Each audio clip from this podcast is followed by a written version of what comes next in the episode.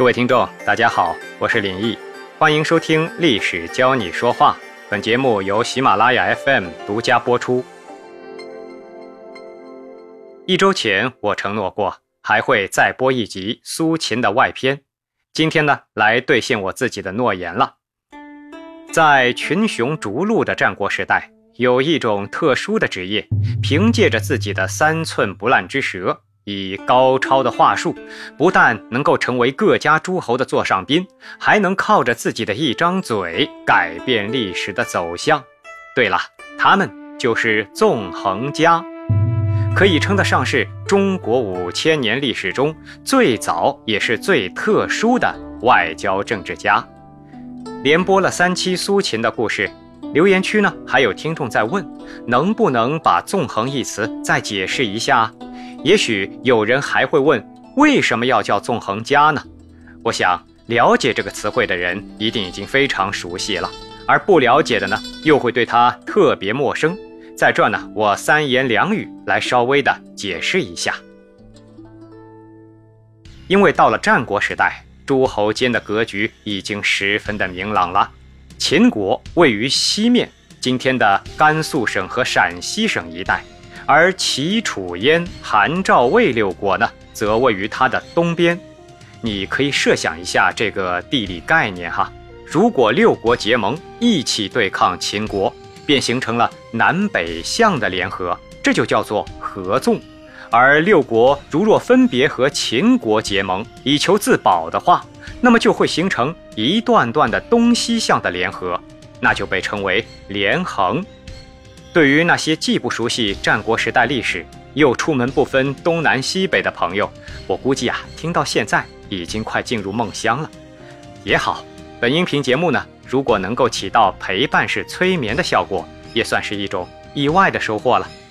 不过，无论是合纵还是连横，都需要一个条件，那就是说客们在诸侯间进行游说，拿出各自不同的政治解决方案，分析利弊和可操作性，最终决定到底是合纵呢，还是去连横。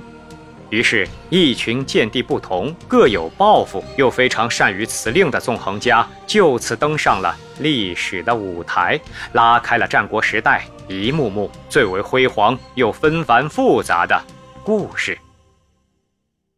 我们今天要说的这个大人物，不用猜你就知道，苏秦。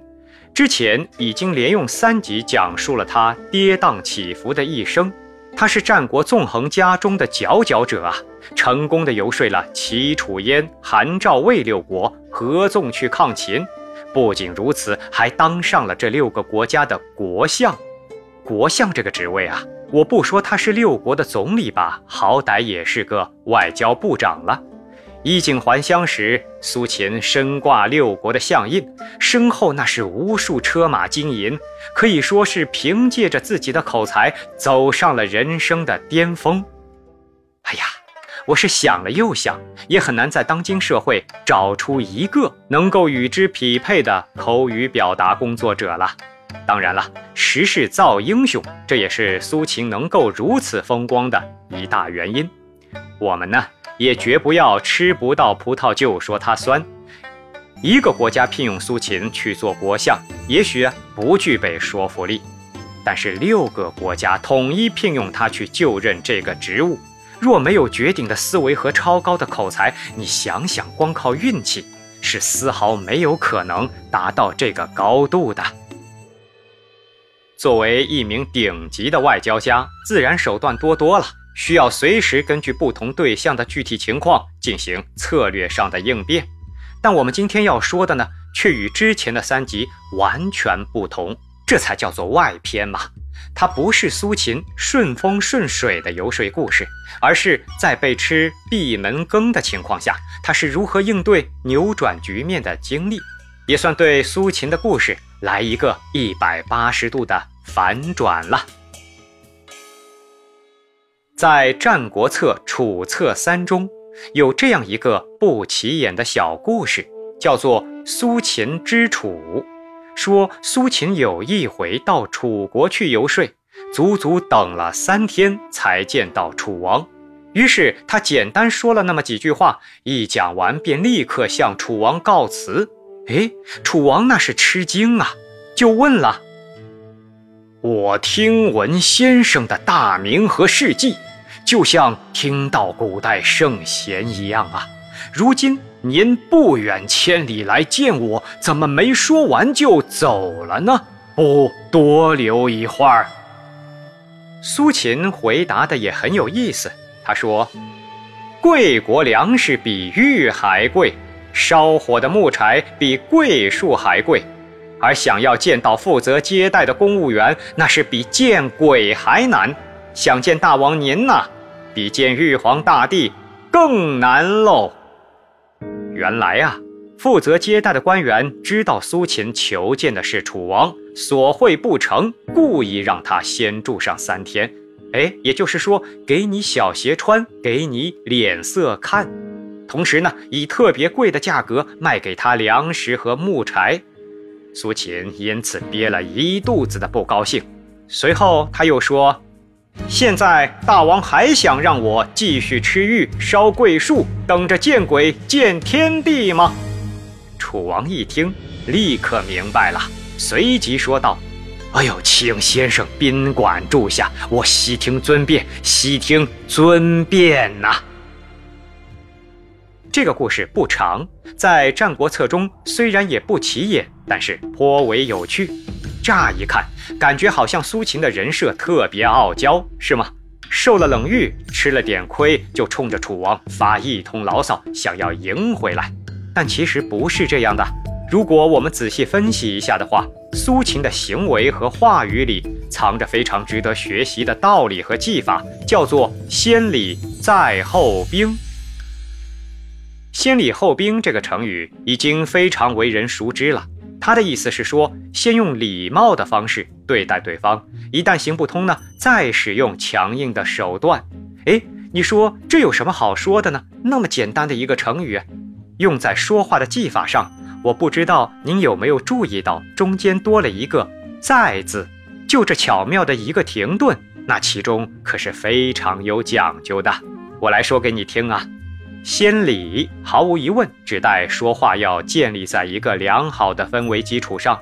苏秦苦等三日，就是为了这个礼字。哎，你得耗得住啊，让自己占得说话的先机。要知道，你面见的可是君主。苏秦并没有因为受到冷遇就一怒之下拍拍屁股走人。见到楚王之后呢，也没有忘乎所以，横加指责。在生活中，我们有时会在各种公共场合看到一些心理素质不太好的人士，碰上工作人员稍有疏忽，便大发雷霆、破口大骂。本来嘛，自己还有点道理，这一张嘴啊，便失去了所有的礼数。也有些刚刚踏上工作岗位的年轻人，具体呢，我在这儿就不指名道姓是几零后了哈，感觉说出来呢会打击一大片。但这些极有个性的朋友，在工作上一不称心，便立马扬言不干了，转头就辞职走人，心里还特别舒服。哎，我炒了老板的鱿鱼。咱们暂且不谈这种冲动的言行是否得体，因为即使我这么说，别人还会指责我说：“你看看，人不轻狂枉少年嘛。”但是有一个事实，你我却无法回避，这种情形下说出的话，多半。会激化矛盾，对吗？说完先礼，来看后兵，他指代说话的语气、语调、语势等等都由轻变重，语言内容往往能够刺激到传播对象。苏秦可是大有水家，被冷落在一旁三日，话说的分量重一点也是自然。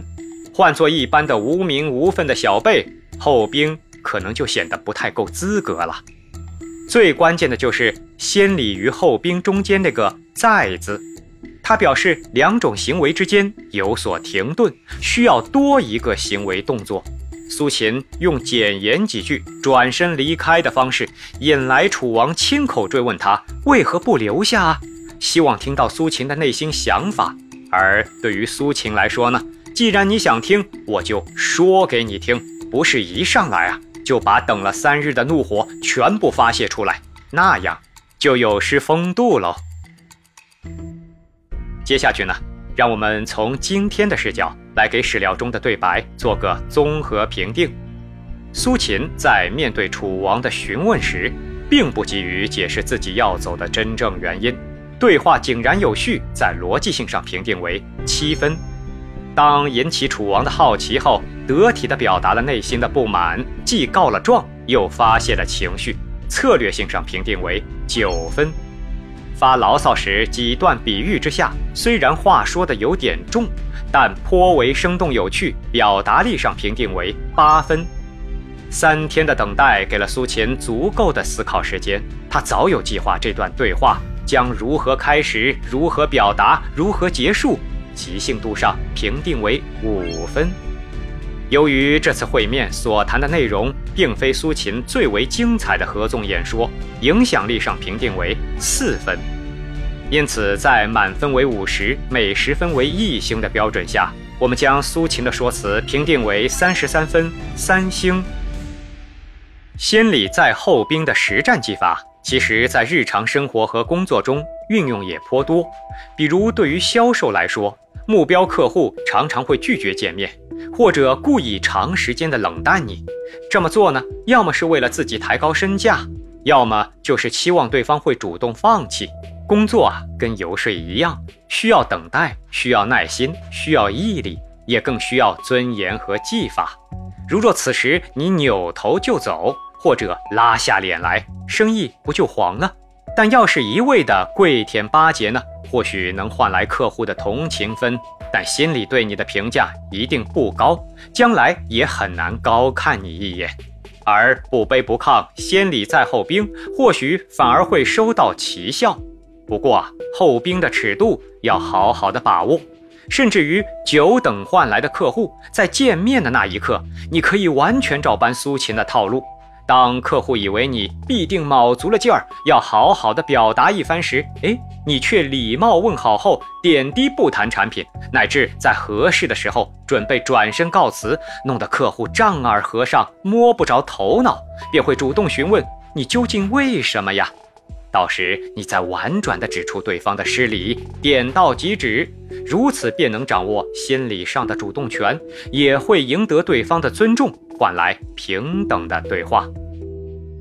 不过呢，必须强调的是，使用这一技法不是没有风险。可你要知道，即便最后没有谈成，也不过是丢掉了一个本来就不懂尊重，也不会合作愉快的对象。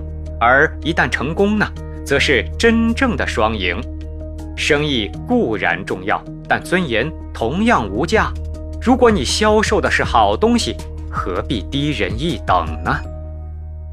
在日常人际相处中，我们也应掌握好“先礼在后兵”的分寸。无论是对朋友、对家人、对同事，在面对不合理的要求时，要有说不的勇气。当然，在这之前，完全可以先温柔地解释一下，理性地探讨一番。既不要唯唯诺诺地当老好人，把不爽放在心里难以启齿，也不能一点就着，说翻脸就翻脸。此外，这个技法也特别容易出现在日常的投诉过程中。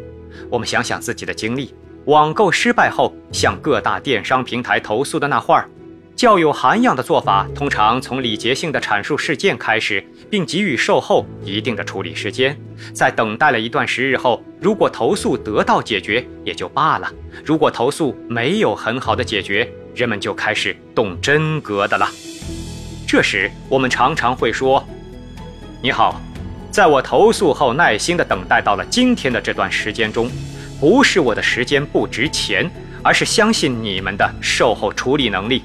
但此刻，我怀疑自己当初做的决定是否正确。如果继续下去，我相信收到投诉的人还会更多，当然包括你在内。